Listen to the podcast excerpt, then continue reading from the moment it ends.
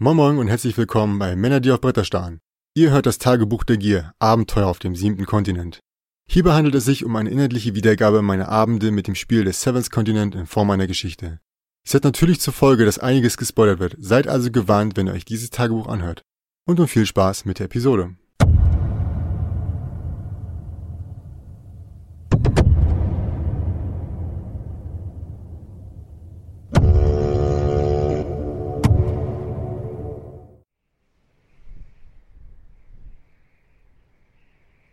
Brach bei Sonnenaufgang auf und wurde prompt von einem sehr großen und aggressiven Vogel angegriffen, der lauthals schrie, bevor er auf mich zurannte. Die dann folgenden Angriffe seines Schnabels konnte ich ausweichen, bevor ich ihn erschlug, sodass ich unbeschadet fortfahren konnte.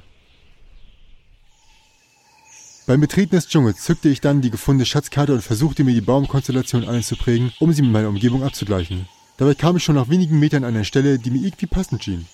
Was stimmte, war die Anordnung der Bäume. Allerdings waren die Bäume auf der Karte verhältnismäßig viel zu klein. Ich probierte es trotzdem und wurde tatsächlich fündig. Zum Vorschein kam eine kleine goldene Statue, die vermutlich eine Gottheit der früher hier lebenden indigenen Völker darstellte. Rückwirkend betrachtet wurde mir klar, dass diese Karte wohl doch korrekt, dafür aber sehr alt war. Die Bäume waren in der Zwischenzeit einfach gewachsen. Die Durchquerung des Dschungels verlief schon fast ereignislos, als mich kurz vor dem Verlassen wieder eine Raubkatze angriff. Ich wollte mich jetzt nicht aufhalten lassen, also zog ich mein neues Schrotgewehr und erstickte diesen Angriffsversuch im Keim. Direkt vor der Brücke sah ich schon wieder diese Blattinsekten. Zumindest dachte ich, dass sie es waren. Denn diese offensichtlich vom Blut angezogenen Kiefer waren keine Pflanzenfresser.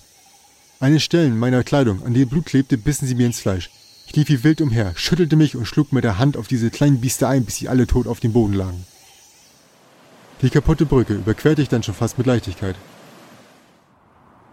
Auf der anderen Seite geschah dann etwas, bei dem ich nicht mehr von Glück sprechen mag. Auf dem Weg zur Nekropole flatterte ein loses Stück Papier an mir vorbei. Ich rannte ein paar Meter hinterher, bevor ich es anfangen konnte.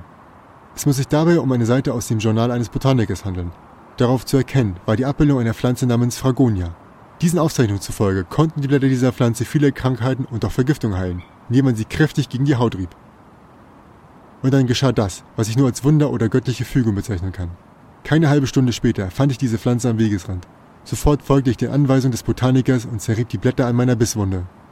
Ich bin mir sicher, dass es half, da das Pochen an der Stelle nachließ und kein weiterer Eiter austrat.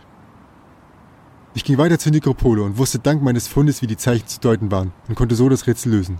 Die Steinplatte des Grabs sprang plötzlich und fast magisch auf. Und zum Vorschein kam zu meiner tiefsten Enttäuschung nicht die erhofften Edelsteine, sondern eine unheimlich wirkende Statue aus Holz.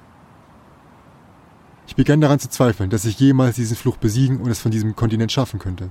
Und so gab ich mich für eine Weile dem Schwermut hin. Doch bevor es dunkel wurde, konnte ich mich wieder aufraffen und trottete in das Dorf, welches in Stein gehauen war, um dort wenigstens zu übernachten. Am Rande der Siedlung fiel mir dann ein Brunnen auf. Ich ging hin und musste feststellen, dass sich in ihm kein Tropfen Wasser befand.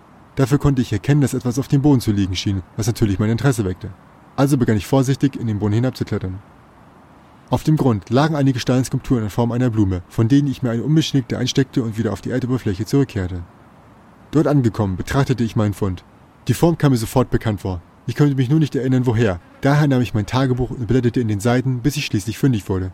Dieses Muster hatte ich schon einmal auf der Steintür des Tempels in der Nähe der Felswand gesehen. Ich musste nicht lange überlegen. Morgen werde ich zu diesem Tempel aufbrechen und ihn erkunden.